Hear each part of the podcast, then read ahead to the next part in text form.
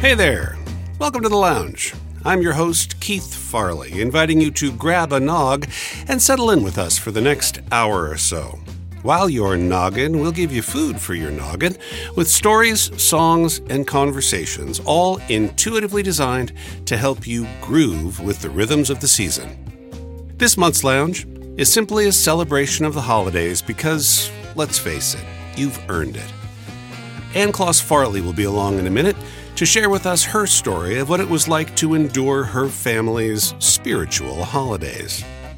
Ray Chase and Julia McIlvaine are back to perform in my holiday ode to slackers called Happy Nola Days. John Ballinger and Double Batch Daddy are here to kick out the holiday jams, and later on, I'll share the truly bizarre and utterly true origin story of Santa Claus. So, here we are, facing the impending darkness of winter with a song in our heart, a tree near the hearth, and a candle in the window. Sunrise slept in till 6:48 this morning, and it retires early at 4:44 this afternoon. And for some of us, it's tempting to follow the sun's lead into hibernation this time of year. But no, there's too much to do. We've got to decorate the house, attend an endless stream of parties, bake cookies, buy gifts, make travel arrangements, take our finals, find a tree, decorate the tree, fight for a seat at the kids' holiday concert, worry about whether we're going to get called out for wishing people happy holidays instead of Merry Christmas, decide if we're going to bring up that topic at the holiday dinner this year, all the while meeting all of the deadlines of work that inevitably fall on December 23rd. And through all of this, we're feeling that pull towards darkness as the days get shorter and shorter. So we reach for cookies and candy and second helpings and that extra cup of cheer that may come back to haunt us in the morning. In my days, as Director of Worship and Arts at Emmanuel Presbyterian Church, I was responsible for creating and directing the Christmas experience for our congregation. I was hired in November, so I only had a couple of weeks to get my legs under me before the Advent and Christmas season launched. It was a mad scramble to coordinate readers and choirs and Sunday school kids. I researched holiday traditions from all over the world and recruited church members to help fold tinfoil lotus candle holders during the coffee hour and to come out early on Christmas Eve to fill paper bags with candles and sand to line the street that led to the church entrance. I recruited actors from my theater company to perform. I focused the lights in the sanctuary so that I could highlight the readers and choirs as we went along. I wrote the Christmas message and put the whole evening together in the form of a script. It was hectic. It was all consuming. And on Christmas morning, it was all over. I had such a sense of peace that morning. I had already planned the next Sunday's service, so I had two weeks off with nothing to do but sleep late, play video games on my new PlayStation console, and cuddle with my wife. It was one of the best Christmases of my life. Since then, I've learned to lean into the madness that leads up to the 25th of December because it allows me to enjoy the sudden peace and quiet of the last week of the year. The week when light starts to come back into the world. But for now, there's still a lot to do. We've got to deck the halls, don our gay apparel, and sing a Yuletide carol as the old year swiftly passes away. Hit it, boys.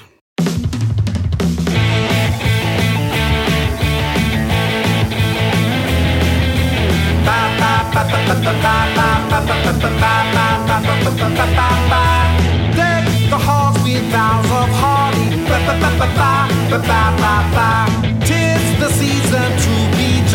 Jolly.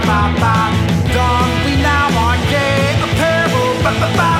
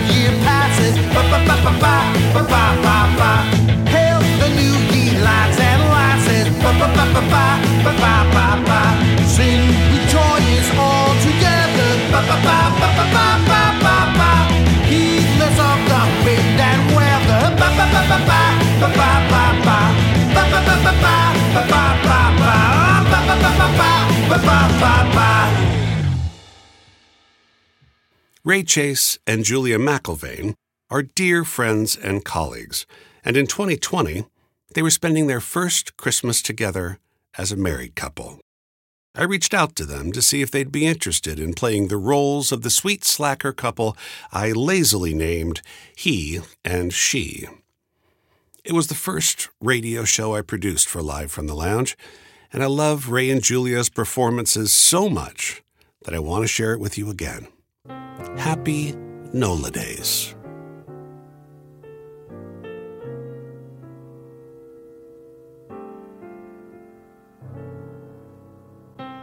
Ooh, popping corn. Thank you. So, what are we watching? Charlie Brown Christmas. Cool. I love the dance sequence. Yep. Who's your favorite? Violet's a cool dancer. Who's yours? Schroeder. Shut up. What? Schroeder doesn't dance. You don't know that? True. I bet he's a great dancer. Show me how Schroeder would dance. Uh, okay, like this. Uh, bu- bu- bu- bu- bu- You're so weird. What? Schroeder wouldn't raise the roof. Why not? Because it's 1964. Nobody raised the roof for like 35 no, no, years. no, no, no. Schroeder's ahead of his time. You are so weird. Come on. Okay, look, an eight-year-old kid who plays piano like that would totally be ahead of his time, like uh, like Bowie. Oh God, whatever. Whatever. So, what'd you get me for Christmas? I'm not telling. Why not? It's a surprise. I'd tell you, Okay. What did you get me? but I didn't get you anything yet. What? Which doesn't mean that I won't. Okay. Mm-hmm. So, your turn. What? Your turn to tell. No. I told you. so? Quid pro quo, baby. No. Now what? No, both. No quid pro quo. Yeah. Yes. And no, you didn't get me a present. um, not exactly. No. Doggone holidays. Yeah. The whole marketing machine tells you that the only way to show you love someone is to spend money on them. The more you spend, the more you love. And if you don't have money, then you can't have love. And that's just plain wrong. What if we start our own holiday movement? A what? An anti holiday. With no presents. No debt, No shopping frenzy. all the love, with none of the hassle. Totally. We could run a commercial on TV during the Charlie Brown show. Check this out. Fade in on Santa's Village, only it's not the cute little town we're used to seeing. No, it's like a huge IKEA sized factory. We fly in through the front loading bay. We're at the nexus of the Santa operation. There's all these elves as far as the eye can see, and they're busting their humps to try to make the Christmas deadline. And they're miserable. Yeah, some of them are even trying to figure out how to put a PS5 together. Oh, oh, you gotta have a couple of them like trying to tie a big bow on top of a Lexus. right, that's but they can't figure out how to tie a bow that's as big as they are. Perfect. Anyway, it's basically a big old sweatshop. Right. And it's horrible. Everyone's scrambling to make the deadline. Oh, I get it. Where's Santa? Where's Santa? He's smoking a pipe and slugging down one last hot chocolate for the road in his executive suite. Ew. He's the big boss, the beneficiary of the labor of the elfin hordes. Wow. So we track him through the factory and he's slinging all these bogus Christmas phrases at the elves. It's better to give than to receive. Right, and he's all ho ho ho and stuff, and then he gets into the sleigh and he flies off into the night. Got a couple of cool shots of the sleigh going across the moon, and he lands the thing on someone's roof. He's all ho ho ho, and he pops down the chimney and sees us. We're waiting for him. We're not happy. Well, we're not mad though. No, but we're not happy either. We are assured of ourselves. Because I, I don't think that being mad at Santa's gonna get us anywhere. Ah, I gotcha. Anyway, Santa sees us and goes, ho, ho, ho, and we go, no, no, no. oh my god! Oh my god, I love it! No, no, no. But not mad though. No, no, no, just firm and resolute. No, no, no. And we point him back up the chimney and send him on his way. This is so cool. We tell materialism to go away. Right. And it could be a series of ads with all these different people all telling Santa, no, no, no. Oh, you could show like people in stores shopping like mad, and then a person could walk up to them and say, No, no, no, really gently. Or just a bunch of credit card swiping until they finally come up declined. Then no, no, no. Right. Oh, people stranded at airports, families fighting over Christmas dinner, all that stuff. And there's more. No, no, no. No, no, no. And at the end of every ad, the screen would fade to black and a card that says Happy Holidays would pop up. But then the H in holidays would get all X'd out and be replaced by an N. So it says Happy NOLA Days. Happy NOLA days. Wow. I love it. Happy NOLA days, sweetie. Happy NOLA Days, love. Hmm. Mm. We need an icon. No, no, no. Why not? No, no, no. I was just saying the slogan again. Yes, yes, we need an icon. A NOLA days icon, like Santa. Right. Anti Claus. How about Madonna? What? Madonna, she'd be perfect. How do you figure that? Well, her name, first of all. Madonna. Yeah, like the Virgin Mary, Madonna. I mean, you got the Christmas thing right there. You think? Yeah, plus she's all into the Kabbalah now, so you get the Jews too. Oh, you're funny. I know, right? Okay, so she may not have actual religious significance, but she's still a big name. True. Oh, and she's got that song, Holiday. Would she change it to NOLA Day? Well, she'd have to. Another day, celebrate. Uh, mm. Oh, it could be so nice if I took another day. You can see it. Yeah, I guess. Wait, uh, you know what the problem with Madonna is? Careful. As a NOLA Day icon only. Okay. Okay, if Madonna was a spokesperson for the NOLA Days, you couldn't have a tradition because every year she'd want to change the holiday into something else. Ooh, ooh, you're right. oh, I got it.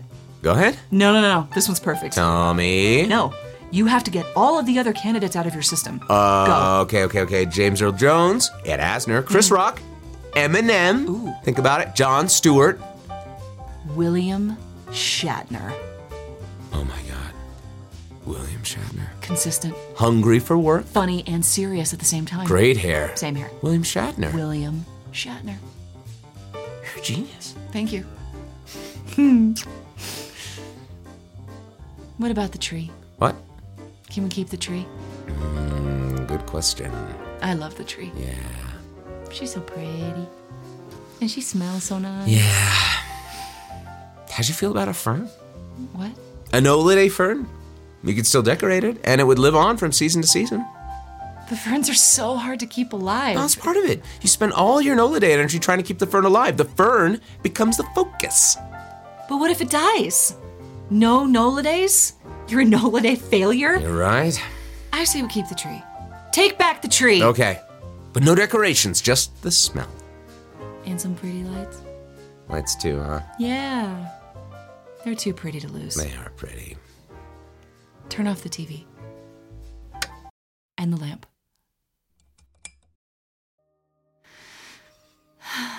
See?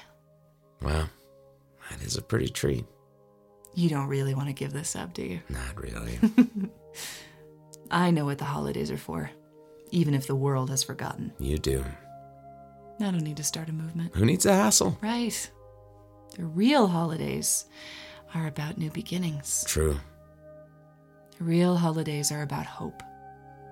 Hoping the sun will come back. It sure is cold now. They're about love with a big L. And peace with a big P. And family. To family. Um, here. What's this? Nothing. Just maybe I had a little black box in the bowl of popping corn. Wait. What for? Will you be my family?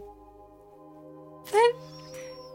No, you said. I said I didn't get you a Christmas present. This, this is a family present. It's for this Christmas and forever. It's so beautiful. Wow. Will you be my family? Yeah.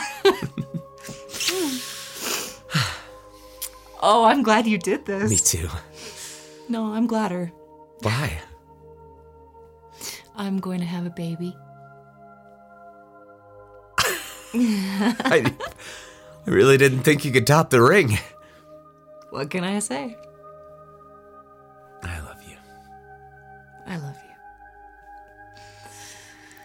Have you thought about names? Well, if it's a girl, Madonna. Mm-hmm. If it's a boy, William Shatner. yeah. Keith here. Hope you're enjoying our lounge this month. We're on a mission to get you where you want to go with humor and heart. It's the same great stories, songs, and conversations as always, with an emphasis on finding ways to help you achieve your goals by grooving with the rhythms of the season. If you get something valuable out of this podcast, we hope you'll take a moment to share a little something with us.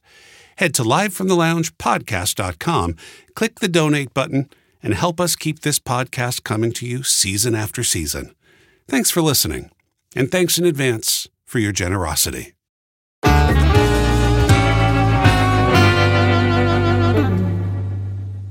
Hey, welcome back. I am here with a longtime listener, longtime producer, first time writer on the podcast, Ann Claus Farley. Hello, honey. Hi, Ann. Happy holidays. Happy holidays to you. I'm really thrilled about your piece, but there's something we need to do to, to set it up, which is to let people know that you come from a very, very large family. Uh, how many brothers and sisters do you have? Well, there's Rob Jeffrick, Kelly, Julie, Andy, Mary, Teresa, Ann, Jean, Delia, Joe, Michelle. Just to prove that you are a member of a large family, I thought I'd just give you like a Rorschach test. I'm going to throw each one of your siblings' names at you and just give me one or two or three words to describe them. Are you ready? Okay. Here we go. The oldest, Rob. He's comfort, sweet, and a good man.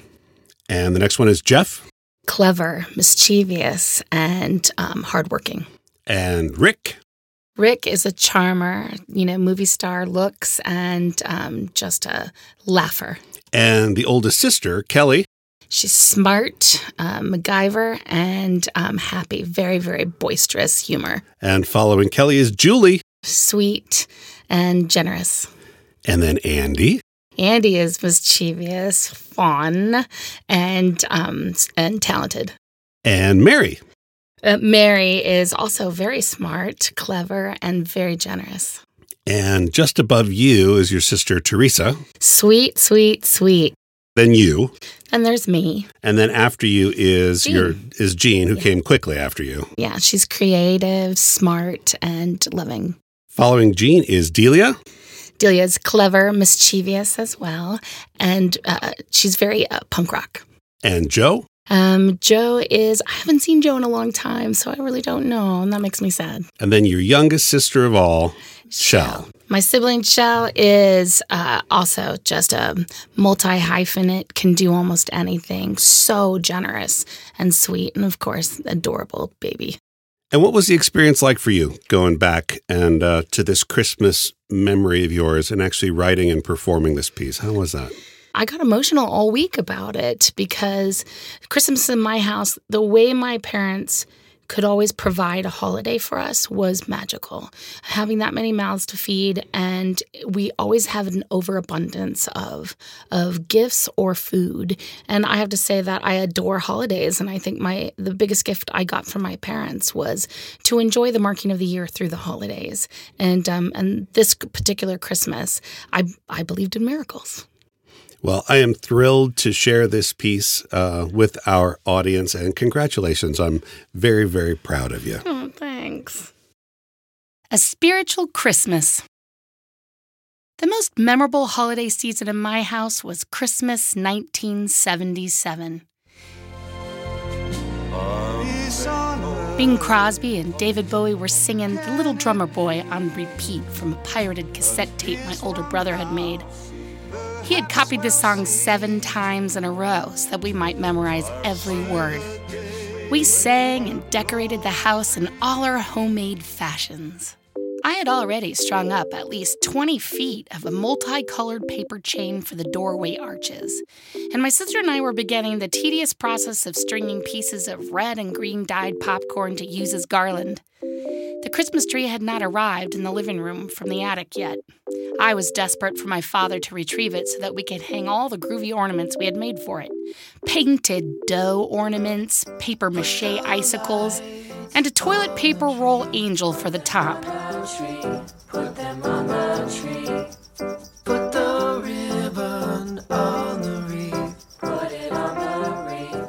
A waited as patiently as a six year old could for my dad to come home from work. When my bedtime came and went, I was forcibly marched to bed after much fuss. Dad was late, again. Now, I woke up a few hours later to the sound of my parents arguing. I crept out of my bed, snuck down the hallway, and hid behind the very worn out couch where my father sat, trying to reassure my mother through slurred speech that everything was going to be okay. He had not passed some health test and was let go from his job that afternoon. My mother began to cry in panic about what we were going to do for Christmas with all these mouths to feed.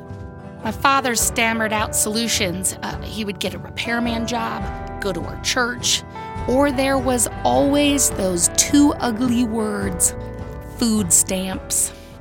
My mother was a very proud woman, and she always refused any kind of help, especially from the ladies' auxiliary at church. She slumped into the sofa and wailed, There goes the holiday! And I guess this year will have to be a spiritual Christmas. I choked back tears as I crawled back into my bed.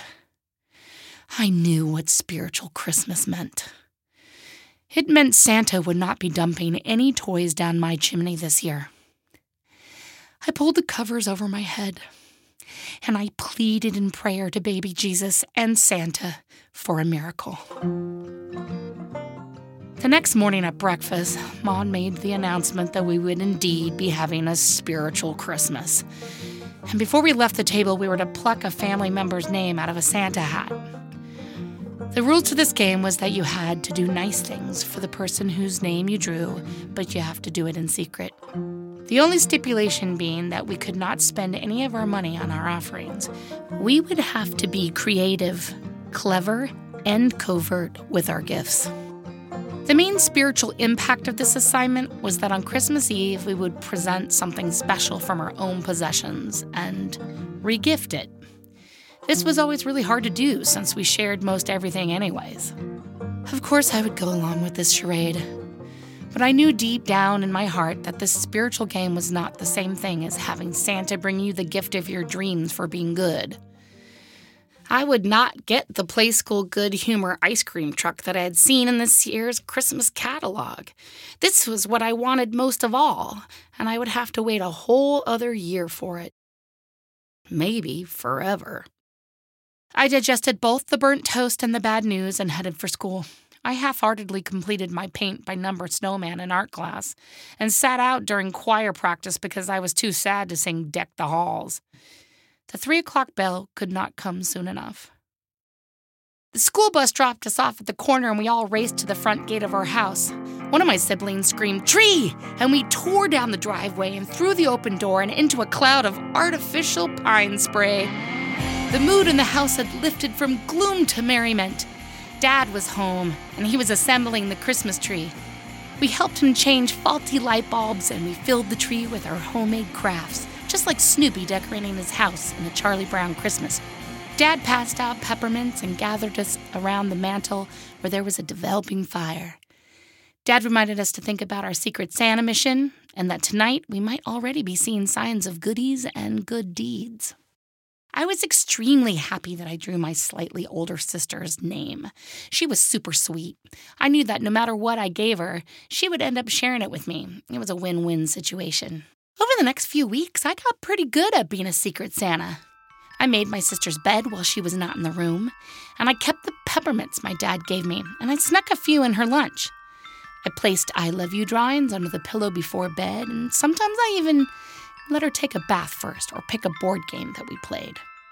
I had been agonizing for weeks over what thing I owned that I would part with for my final gift.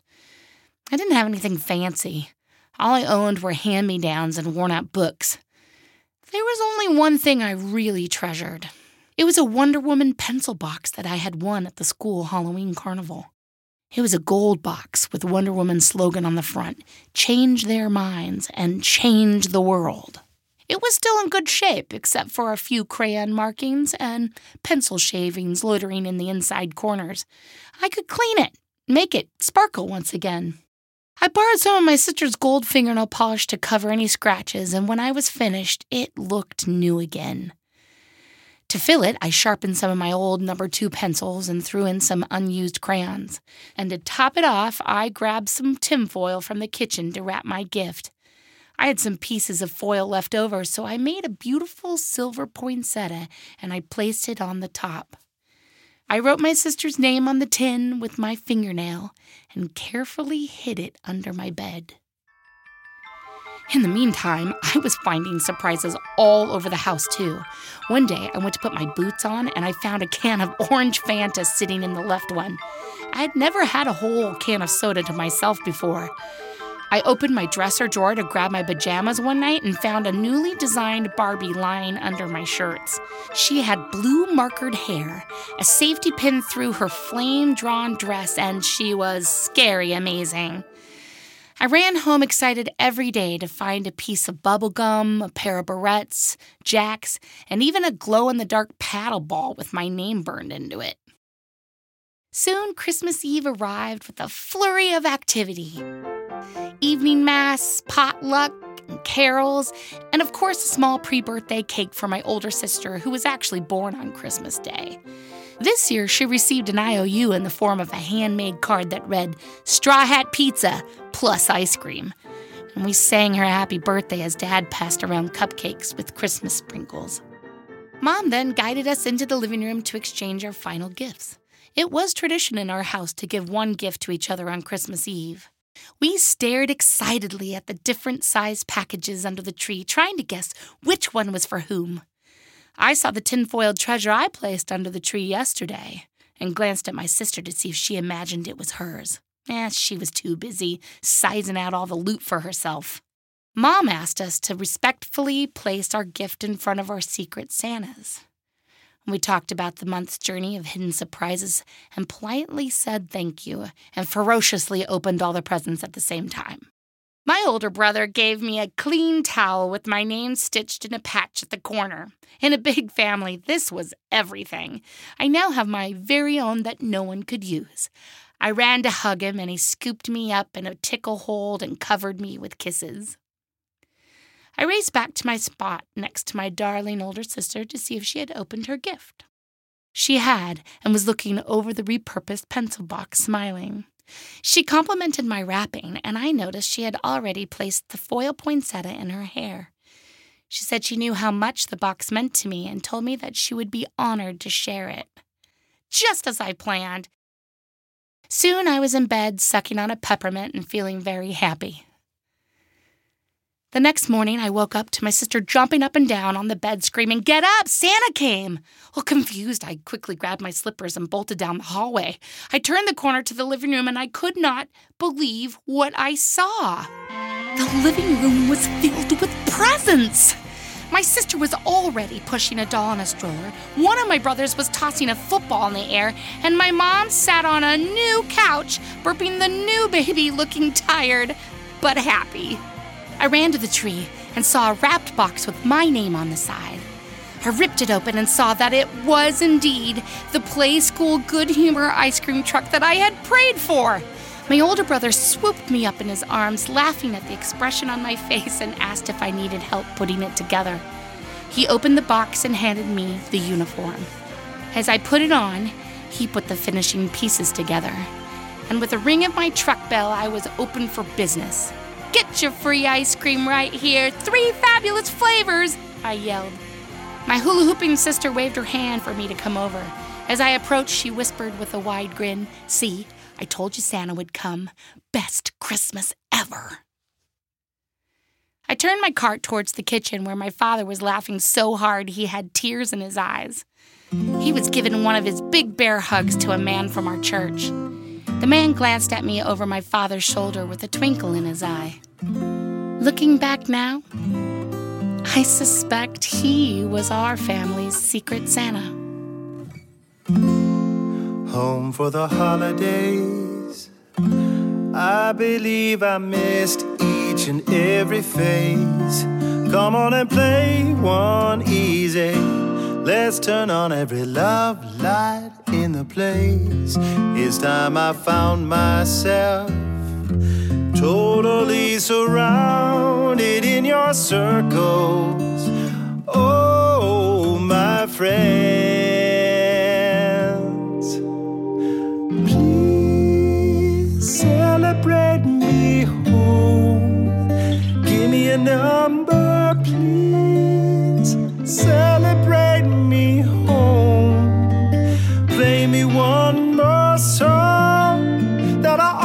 remember, that I can recall whenever I find myself too all alone. I can sing me home.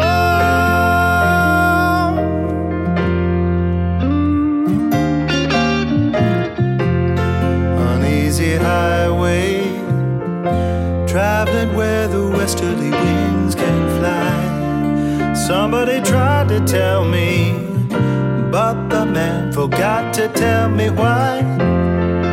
I gotta count on being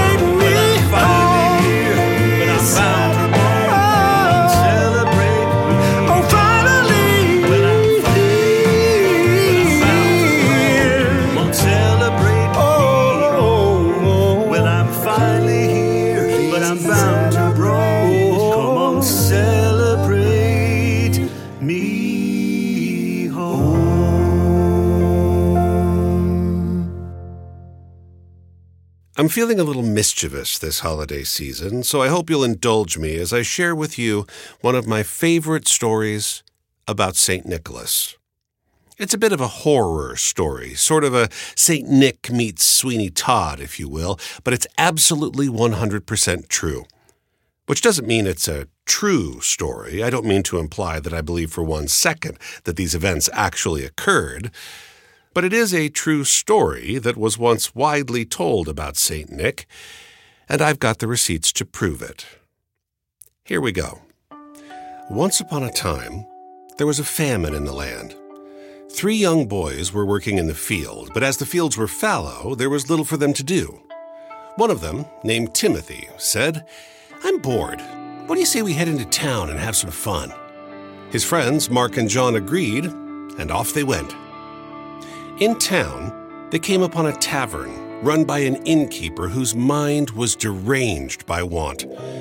The evil innkeeper lured them in, killed them, butchered their bodies, and placed them in a salt bucket to preserve their flesh so that he might serve it to hungry travelers and thereby increase his station. A little later, St. Nicholas was traveling through this land, and he stopped at the tavern to warm himself and have a bite to eat. It was there that he met the parents of the slaughtered children, who invited him to join them for a meal. They shared with St. Nick the sad story of their son's disappearance and inquired if he had gleaned any information from his travels that might help them be reunited with their children. Just then, the innkeeper arrived with a bowl of salted meat for the table. As the parents were about to partake of the flesh of their children, St. Nicholas called out, Stop! Do not eat! Innkeeper, take me to where you keep this meat. The innkeeper was overwhelmed by the holy power of St. Nicholas and took him at once to the kitchen where he kept the salt bucket that contained the children's remains. Nicholas knew at once what he was looking at, and he performed a miracle right on the spot. He commanded the children's bodies to rise up out of the salt bucket, be knit back together, and to march home with their parents to live happily ever after. True story. And it's not a strange outlier of a story either. According to the St. Nicholas Center website, the image of St. Nick with a tub full of children at his feet is, quote, the most widespread image of the saint in Western Europe. In fact, it is this story, more than any other, that is the reason for St. Nicholas being named the patron saint of children. Over time, as you well know, St. Nicholas became the character we know today as Santa Claus. I discovered this story 25 years ago when I was working as the Director of Worship and Arts at Emmanuel Presbyterian Church here in Los Angeles. I never used it in a service, but I've always kept it in my back pocket, and I bring it out when the mood is right. Until recently, I had no idea this story played such a major role in the myth of the character we know familiarly as St. Nick. I also discovered that in the mid 20th century, the composer Benjamin Britten wrote a cantata about St. Nicholas that features this story in its seventh movement, which is aptly titled Nicholas and the Pickled Boys. Let's give it a spin, shall we? At the beginning of the movement, we hear the song of hungry travelers moving through a land ravaged by famine. They sing, Famine tracks us down the lanes. Hunger holds our horses' reins. Winter heaps the roads with snow. Oh, we have far to go. Starving beggars howl their cry, snarl to see us spurring by. Times are bad and travel slow. Oh, we have far to go.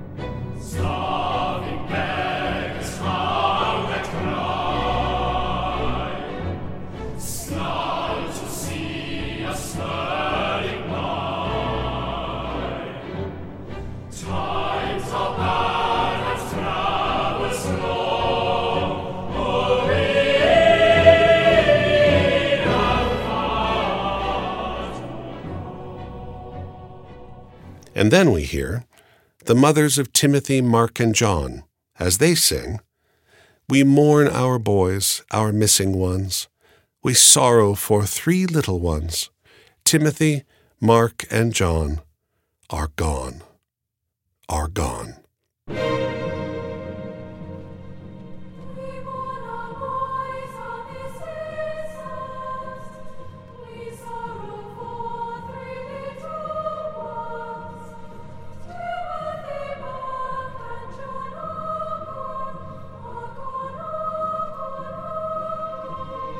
Now the travelers arrive at the inn and order the keeper to bring them food. Landlord, take this piece of gold. Bring us food before the cold makes our pangs of hunger grow. Oh, we have far to go.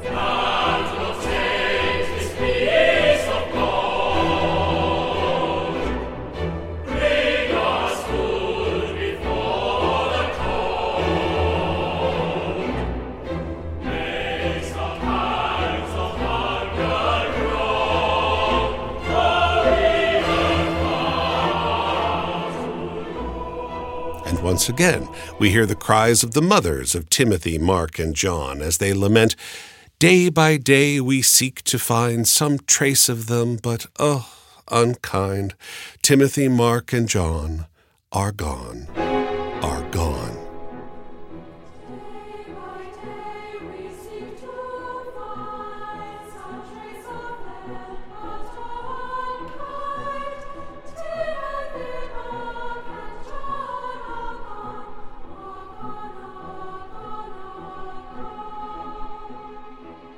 Soon, food is presented, and the travelers invite St. Nicholas to join them. Let us share this dish of meat. Come, my friends, sit down and eat.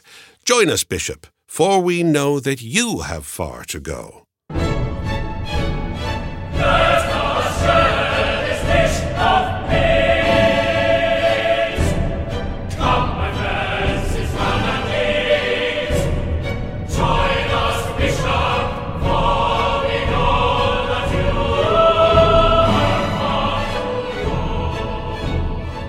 As he does so, the moms offer a sad prayer over the meal. Mary, meek and mother mild, who lost thy Jesus as a child, our Timothy, Mark, and John are gone,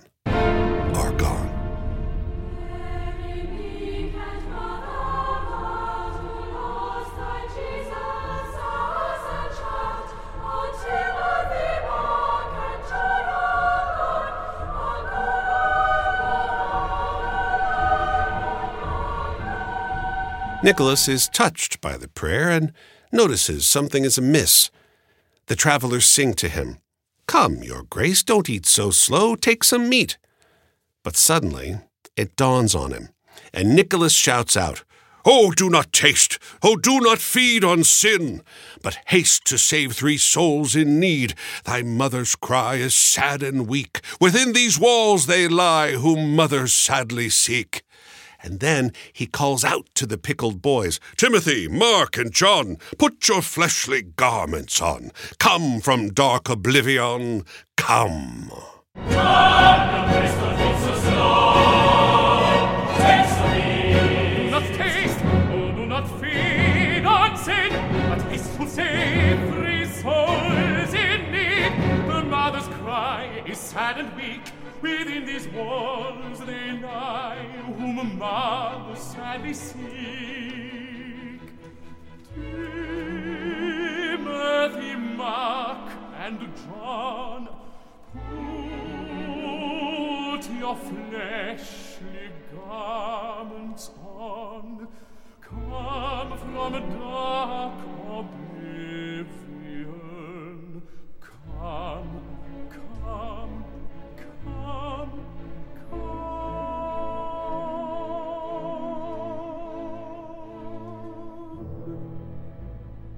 Now we hear the astonished travelers as they witness Timothy, Mark, and John reunited with their mothers.